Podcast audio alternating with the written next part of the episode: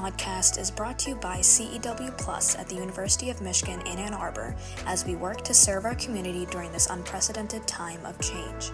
Resiliency is best demonstrated in times of challenges. Join CEW Plus Director Tiffany Marra as she talks to students, staff, faculty, and community members connected to the University of Michigan's Center for the Education of Women Plus in our podcast, Strength in the Midst of Change. Today's podcast features Dr. Deborah Smith Pollard, professor of English Literature and Humanities, who has been a faculty member at the University of Michigan Dearborn for 26 years. She earned her doctorate in American Studies from Michigan State and spent one year of her PhD program at Indiana University. She's created and taught a range of courses, including those covering the following categories contemporary American, women's, and African American literatures. Her teaching has also included Africana studies and gospel music history. Her research has been published in several academic journals. Among the topics are praise and worship in the urban church, Christian rap, and the changes in attire in gospel music.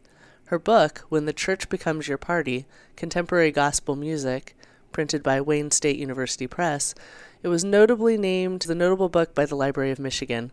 Her most recent article, entitled All I See Is Your Booty and Cleavage Sex in the Contemporary Gospel Song, was published in December of 2020 by the Journal of Society for American Music, the top academic journal in its field.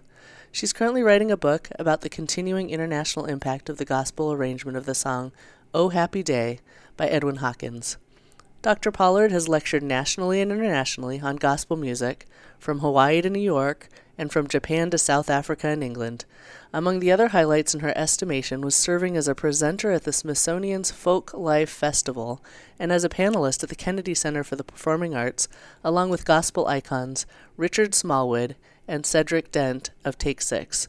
On the U of M Dearborn campus, she served as chair of the Department of Literature, Philosophy, and the Arts, director and member of African and African American Studies, co chair of the Strategic Planning Committee with Ch- Chancellor Grasso, member of the Diversity, Equity, and Inclusion Committee, and has participated in numerous other activities.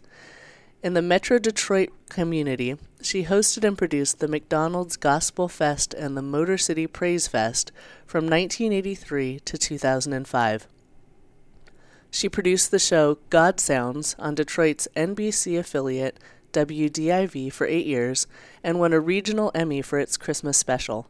She began serving as an on air radio personality and producer in 1982 on some of the city's top stations, including 18 years on 97.9 WJLB. She's currently co host and co producer of Sunday Morning Inspiration on WMXD Mix 92.3 FM with Glenda Curry.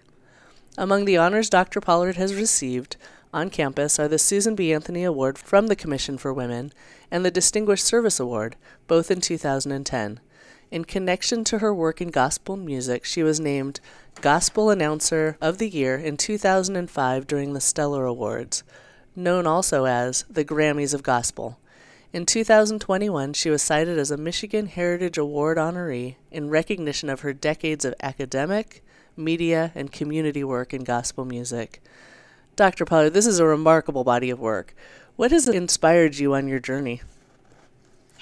Oh, well, thank you for asking. First of all, I was born to two musicians, one of whom became a pastor eventually. But we always had music going on in the house, and not just gospel music, though. Obviously, I love gospel music. But we had show tunes, we had pop music, we had just all kinds of music all the time. So that was part of the inspiration, It's just the way I felt about music. The teaching part, the literature part had to do with the fact that my parents read all the time. And I've got three siblings, and even though as is the case with most siblings, we are very different. Um, we all read all the time as well. And then I like sharing the stories that I found to this day. I think I have friends who go, oh my gosh, it's Deborah. I know she's gonna have one of those stories, but they seem like them.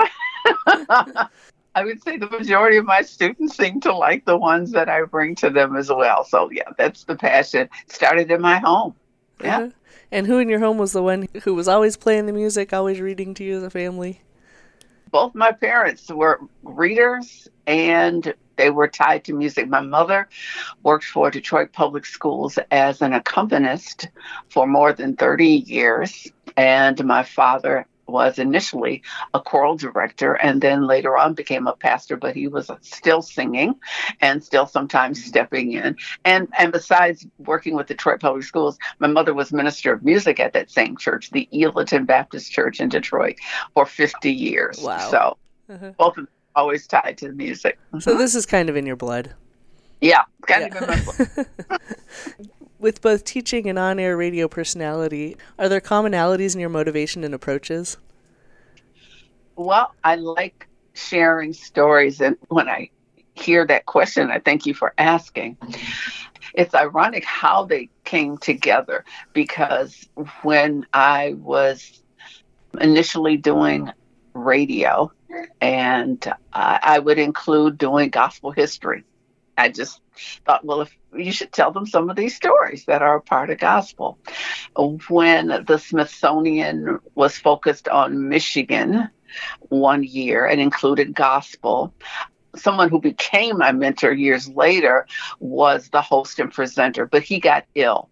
When they were bringing it back to Michigan, to Michigan State, they were asked, the, the performers were asked, Do you know anybody who does gospel music history? And they said, Well, there's this woman we know on the air, and she does it. That's how I ended up being a presenter at the Festival of Michigan Folklife. And the second year, uh, Dr. Kurt Dewhurst, who was the director of the MSU Museum at the time, said, You need to come and do a PhD here. I rubbed my fingers together, which meant, Yep, you need to give me some money. And he said, we can take care of that. And so it's ironic how those things sort of came together because I love sharing those stories so much on the air that it ended up putting me into a PhD program. I always thought I would do a PhD, but I didn't know anybody would ask me to step into such a program. So they just kind of always came together. Mm-hmm. All right. Now I have to ask because you mentioned stories many times. Do you have a favorite story that you'd like to share as a part of this podcast? That's an interesting question because there are just so many great stories. yeah. I would hope some of your listeners would already know this, but I'll still say it's one of my favorites because people think about Mahalia Jackson mm-hmm. as this profound singer, and she was. And I always tell people in the black church, generally, you put your best singer up before the pastor gets up to preach. So she was singing just before Dr. King um, was to deliver his most famous speech, I Have a Dream. That's how most people call it. But while he was speaking, that was not what he had intended to say at that March on Washington. And it is Mahalia Jackson who had been traveling with him, who had been donating money to the civil rights movement, who at some point shouted out to him, Tell them about the dream, Martin. Tell them about the dream. And he switched from the speech that had been written already to what he had been delivering. In fact, the first one of the first times, I won't say the first, but one of the first times he delivered it was right here in my hometown of Detroit. Hmm. So that my favorite stories. So yes, her music got the audience set up for him, but in the middle of it, she turned to him and said, "Tell him about the dream, Martin." I love that story. Oh, that's a great one. She is quite a legend. What made yes. her so unique in that era? Oh my goodness. Let's just say that even if you didn't see that, I think it was done on Lifetime, Robin Roberts from ABC was actually the executive producer of a TV version of Mahalia Jackson's story. And you will see that for a lot of people, singing very quiet, calm music was what they wanted for a lot of reasons. I have, you know, no shame on them, but some of them thought that it would be easier for African Americans to be accepted outside of the community if they sang quieter music. And other people are like, I'm going to be me. And if I want to more exuberantly, I will. And in that particular TV version, there's a point at which she starts singing in this church, and these people are like, uh uh, no, don't come in here doing that. But thank goodness she decided, no, I'm going to be me. And of course, she becomes a superstar with her voice, with her style, and she is just an icon. She's just an icon for doing that. But so many people didn't know that besides having that great voice, she was willing to reach into that pocket and support the civil rights movement. And that was an important part of her story as well. Mm-hmm. Yeah, when I hear her sing, you just hear a higher power singing through her. yeah. her. It is so soulful. Absolutely. She she had all of that. And one of our other great icons in gospel music, the Reverend James Cleveland, when I started my TV show on Channel 4, all those years ago, the first person I got a chance to interview was Reverend James Cleveland. Because mm-hmm. I've just always been blessed to be tied to people. His manager was on radio. That's how I got the chance to know him. He sort of showed me some things about gospel radio. Anyway, he set me up with that interview. Our host, I was the producer anyway. He was telling us that he had been the paper boy for Mahalia Jackson. Wow. That is James Cleveland got a chance to know him. And he said, and she would tell me stories and I would get a chance to hear her sing. And when he thought his voice wasn't quite what it needed to be, and she said, people would like to hear that voice. And it turned out, yes, they really did. So hearing those stories and being able to share those stories, I guess it's just a part of my life that I enjoy. Now, you know, to me, music seems to transcend space and time. And little mm-hmm. fact, when I was an undergraduate, I took every single course from Robert Garfias, who is a well-known person among the music crowd. Uh, he was a part of the all the music committees for selecting awardees and stuff, and followed him through all of his ethnomusicology classes, and ended up with one of the first certificates from UCI in ethnomusicology. And what we learned is how much there's transfer between culture and generations in music, but how it also transforms. And one of the areas that we didn't cover was gospel music, which is really unfortunate. To you, what makes gospel music particularly unique? Well, on one hand, I would say that, like its cousins, I call them the cousins, blues and jazz. It is part of the culture that it grew out of the Great Migration as people were moving from enslavement into these cities. Many of them wanted some new sounds, and this is what they started to create. And uh, with every generation of gospel music, there always are folks who want, I always say, whatever was being sung, the style that was being performed the day they decided to join the church, they think that's the way this gospel music should sound all the time. It's not what happens. It continues to change because the people change, the community changes. And so, just as there were people who thought that Thomas Dorsey, whom many people call the king of gospel music, the founder of gospel music, the father of gospel music, he came out of blues. Okay, so hmm. he brought some of those sounds and oh, this is horrible, this is terrible.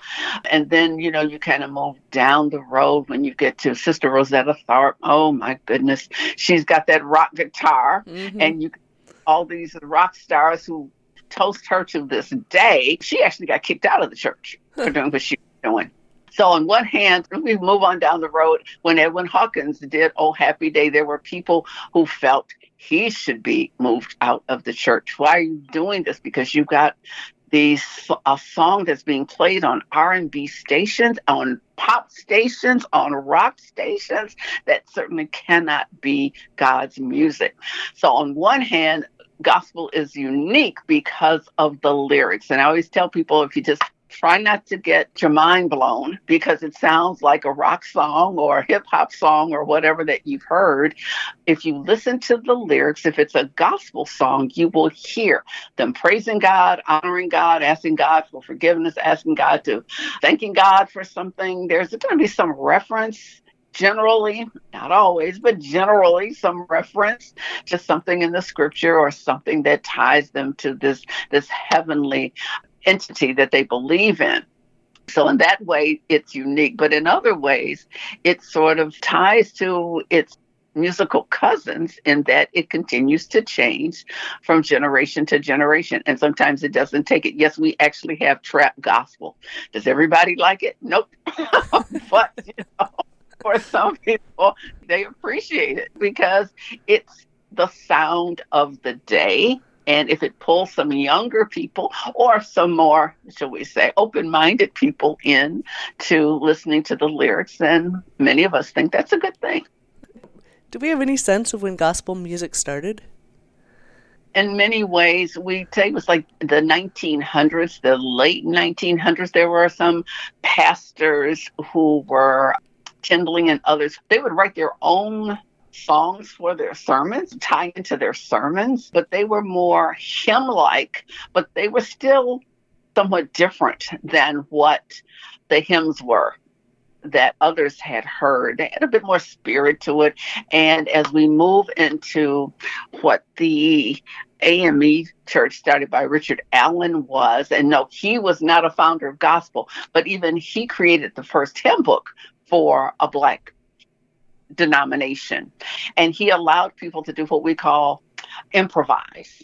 And see, that's a part of gospel too. So when we think about all the things that come into gospel music from our African tradition. So everything from call and response, improvisation, the polyrhythms, etc., all those kinds of things are a part of it, then we can say that it goes way back to the continent of Africa, at least the roots of it. But once people of African descent on this continent are introduced to Christianity, this is when they start creating their own sounds, their own music with that lyric, that lyrical base to it. Um, and for some inside of the non African American community, for some, it was a lot they were like, wow, it's a big sound. In fact, there were some African Americans who thought it was a bit too much. But we start talking about the late 1900 into 1920s, and we get into 1920s, late 1920s is when we get to Thomas Dorsey. Again, he was a blues musician who played with Ma Rainey and others, but eventually decided that what he was going to focus on was gospel music. His biggest hit around the world to this day, "Precious Lord, Take My Hand," mm-hmm. um, and so so we started looking at the 1920s. Yeah, we started looking at gospel music starting to grow, and it builds when we get into the 1940s to 1960s.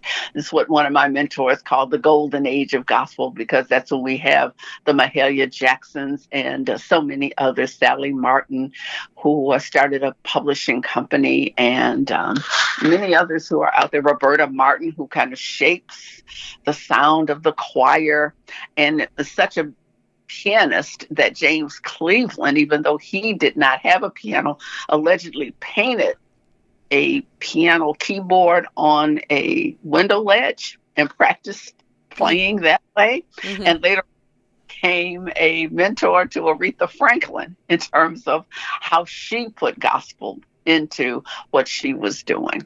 Mm. So it, it, it continues to grow and it continues to evolve. As I said, to some, it is a positive and um, as grown as I am, I'm grateful that I'm one of these folks who doesn't say, I don't understand why it doesn't sound like it did in 1970s. I appreciate what it has become today. And uh, does it mean that I love every single song? No, but I didn't love every single song in the 1970s either. But I like the fact that there is gospel music that people have embraced around the world and that we have been able to see cultures transformed because of gospel music and people who are from countries where Christianity is not even, I let's say in Japan, they say it's like 2% of the population, maybe, mm-hmm. um, call themselves Christian. And yet they have so much gospel music going on in Japan. And it's uh, pretty amazing. So it starts back in those early parts of the 1920s, but it continues to grow and t- continues to impact lives to this day. Sorry for such a long answer. Oh, no, I love it. This is great. I know part of your work focuses on Christian rap. How does that intersect with gospel music? well, yeah, that was one of those things that really made some of my friends look at me over there and know. and that had to do with the fact that for quite a while, there were a lot of rap videos at the time where women were not always, shall we say, fully clothed. But it intersects because, as I kind of outline in the book, there's this interesting way of looking at it when some pastors or preachers preach they do it and it's just their voice but there are others that as they preach and we some people call it the hooping style. It is sort of a musical cadence that's involved with it. And often they have musicians who play underneath it. And so for some of my colleagues, in fact, one of my great late colleagues, um, Tim Smith, he died way too early. He was the one who introduced me to it because I would get off the air on WJLB and I would turn him on. And I'm like, what is he playing? What is that? And then after a while, I was like, I kind of like that.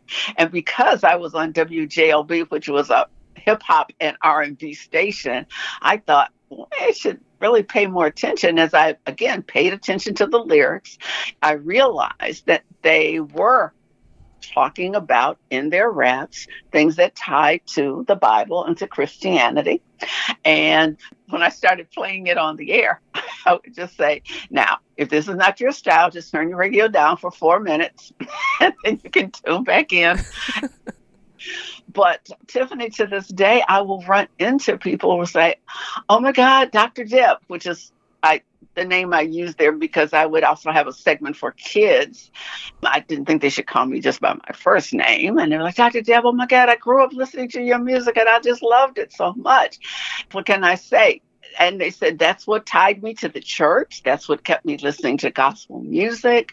And so that is what has been, again, like any other form, whether it's trap or even contemporary gospel, uh, there are always going to be somebody who doesn't like the change in style but rap is from the community. And as I said, you tie it to what some of these preachers do on Sunday morning when they are preaching, how the organist may come and play underneath it. You can sort of hear that tie. Even with some of our poets in the community who are way before rappers, you can just hear that kind of rhythmic uh, delivery and so we just kind of have that movement in the gospel music with lyrics that tie it to Christianity to gospel, to the scripture. Mm-hmm. mm-hmm. When you think about today, with greater awareness about police brutality happening in the black community, about racial injustice and systemic racism pervasive in the United States, how does gospel and Christian rap intersect with that? Well, we certainly have artists who've addressed some of those things. Um, Kirk Franklin, who, yes, I will say it out loud, is one of my all time favorites. okay. has addressed so many of those kinds of things, but there are many others who have done it as well. Kirk Franklin had a song called Revolution, and of course, people were like, oh my gosh, look at his background singers have on. But they were fully dressed. But when they were talking, you know, we're sick and tired of people talking about that they are so religious. But then there's racism. He said we're tired of two facism. You know, so he's connecting those. He's got a more recent song called Strong God. And he also addresses this kind of thing. Mayday, Mayday.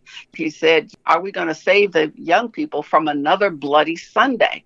Yeah, Bloody Sunday takes us all the way back to the march on that bridge mm-hmm. with so many activists trying to push back against the racism in a particular community. But when we think about, as you said, what's going on today, there's an artist named Erica Campbell. She and her sister were, and, I don't think they'll be singing together again, but they were a big group for a, a long time called Mary Mary. But she's done a song by her on her own, singing and praying and believing is the name of the song. And you listen to the lyrics at first and you think, well, you know, that's a very nice, beautiful gospel song.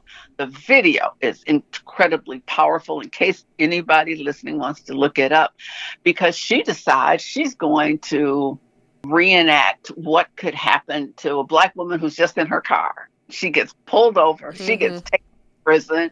She ends up not only praying for herself, but she starts praying for others in there. And then you also see people from different churches who are protesting her incorrect incarceration. And it turns out that there are a number of churches who are tied to an organization that focuses on that kind of work that supported her in that video.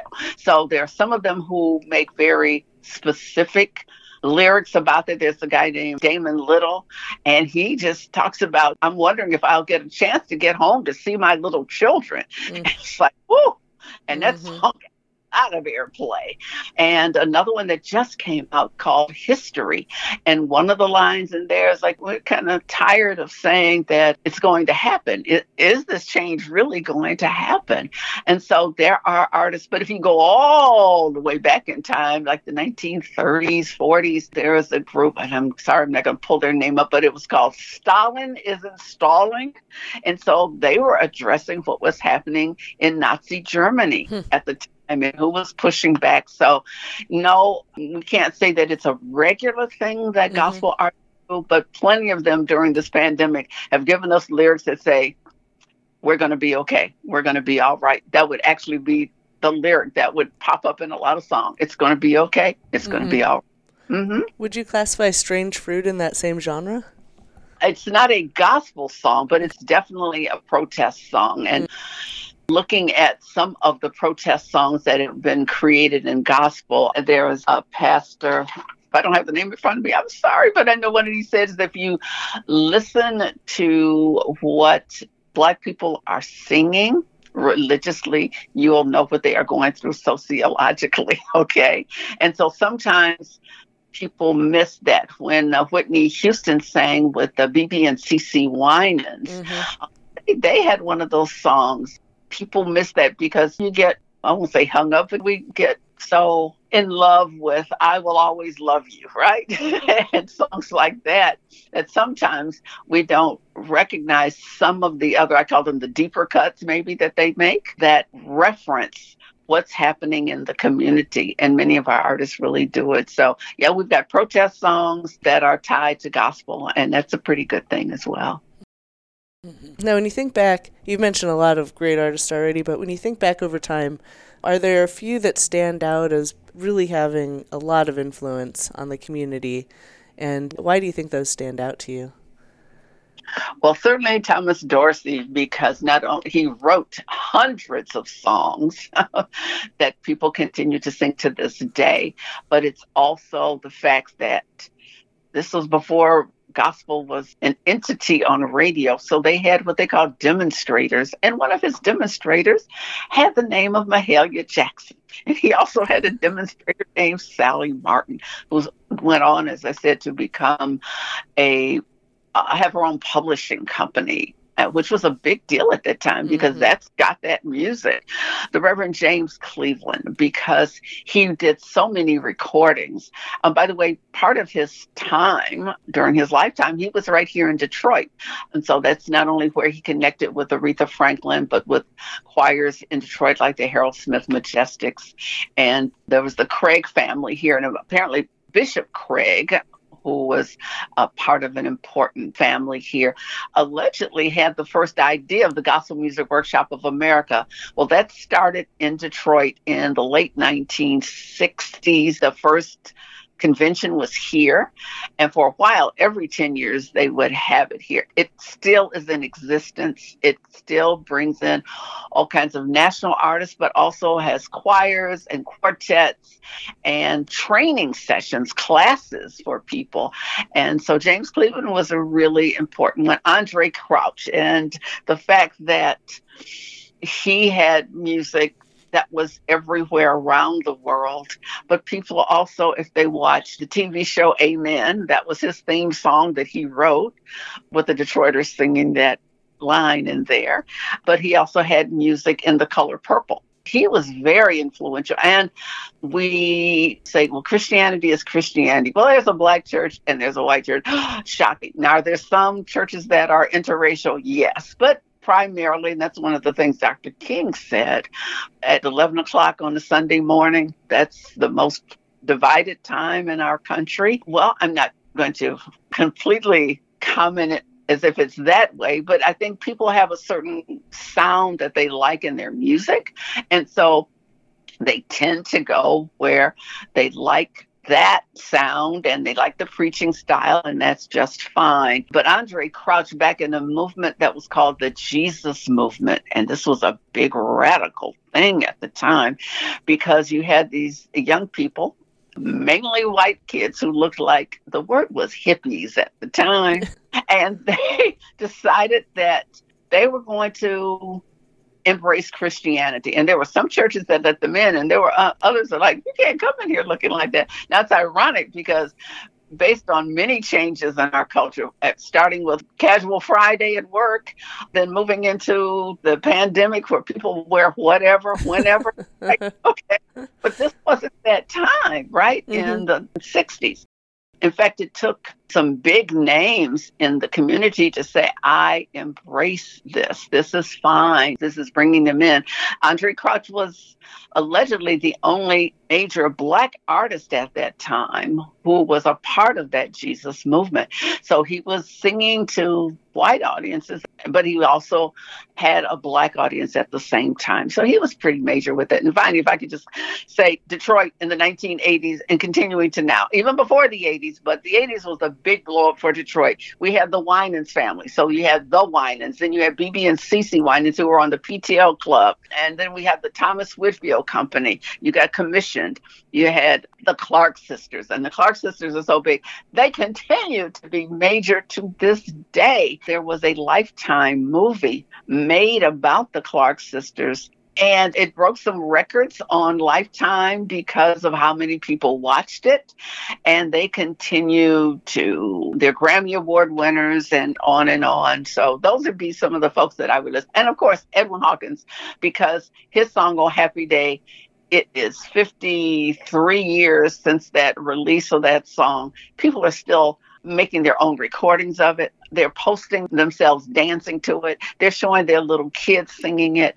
Uh, there's a bishop in a Catholic church who just starts dancing to this song, and he got like 10 million views for that one. I mean, this is a song that has affected people in Japan, in Switzerland, in Venezuela, you name it, around the world to this day. People still like it. And we call him the father of contemporary gospel music. So there you go. Last night you sent me a link to the Elevation Music and Maverick collaboration of Jireh. I was wondering uh-huh. if you uh-huh. could talk through the group collaboration and the response to it. Well, again, as I said, I just think some people say, and when we go to heaven, I'm going to go over to that black side so I can hear that energetic gospel music. Like, really? Really? You think we're going Okay. In fact, what these young people who are part of Elevation Worship and Maverick Music have shown us is that there are ways that people can sing together today. I know, clutch your pearls. This is amazing. they do what we call praise and worship music, which started decades ago in the white evangelical church. And then uh, people like Thomas Whitfield, who was from right here in Detroit, and Fred Hammond, who was originally with Commission, and others decided they would bring a sort of gospel turn to it. But it's still praise and worship because what does it do? As the lyrics say, it praises and worships God. That's what it does. And what these young people have shown is that it does not matter what color you are. If you sing well, people will post and click and click and click and watch and watch and watch. On the song I sent you called Jireh, which is based on the short version of that biblical story. Abraham is supposed to take his son Isaac and, well, he's supposed to sacrifice his son. And he said, but if that's what God wants me to do. And just as he's about to do that, there's a ram. There's a ram that shows up. And so the Jireh, he provides, God provided something for him in that crucial moment. And so that's a word Jireh. So that's what I keep saying. You're enough. You always give me what I need. And when I sent it to you the other day, there were 56 million views of that song. And these interracial collaboration, they're up for Grammy Award nominations. They were up for Stellar, for Gospel Music Awards, etc. And not everybody likes it. I know, shocking. It's like everything else in gospel. Some people say it doesn't sound like the black church. Well, first of all, every black church doesn't even sing the same way. That's number one. And number two is that each generation can bring some of its own sounds and its own interpretations. As long as the lyrics are there, it still makes it gospel. This is praise and worship, and this is the style that these young people have decided to use. And it's really affected a lot of people. I know when I first started looking, I look at their pictures mm-hmm. and I say, This is amazing. This is amazing that we've got people across all kinds of cultures who are embracing this music. Mm-hmm. Yeah, I watched the video last night. It was inspiring and the music itself plus the video is great. I was like one of the you know billions of people who've liked it now. So, final question: um, If you could tell all of the listeners one thing as we continue through these uncertain times, what would it be? Faith. Have faith that you will get through this. Now, I know everybody listening is not a Christian, but if you are, have faith in God and even if you are not, have faith that as divided as this community, as this culture seems to be right now, just know that there have been other divisive times and we've gotten through those and we can get through this one as well. Try to be as calm as you can. Whether you are a mask wearer or not, try not to go in there and beat up other people about it. It just doesn't have to happen that way. Stay calm, have faith, and know that better days are coming. Yeah, as dark as it looks, there is there's a rainbow coming ahead of us. So just hold on to that faith. Dr. Pollard, I've so appreciated getting a chance to talk to you today. Thank you so much for participating in this podcast. It's always an honor to get to talk to you. Well, Dr. Tiffany Marra, it has been a pleasure talking to you.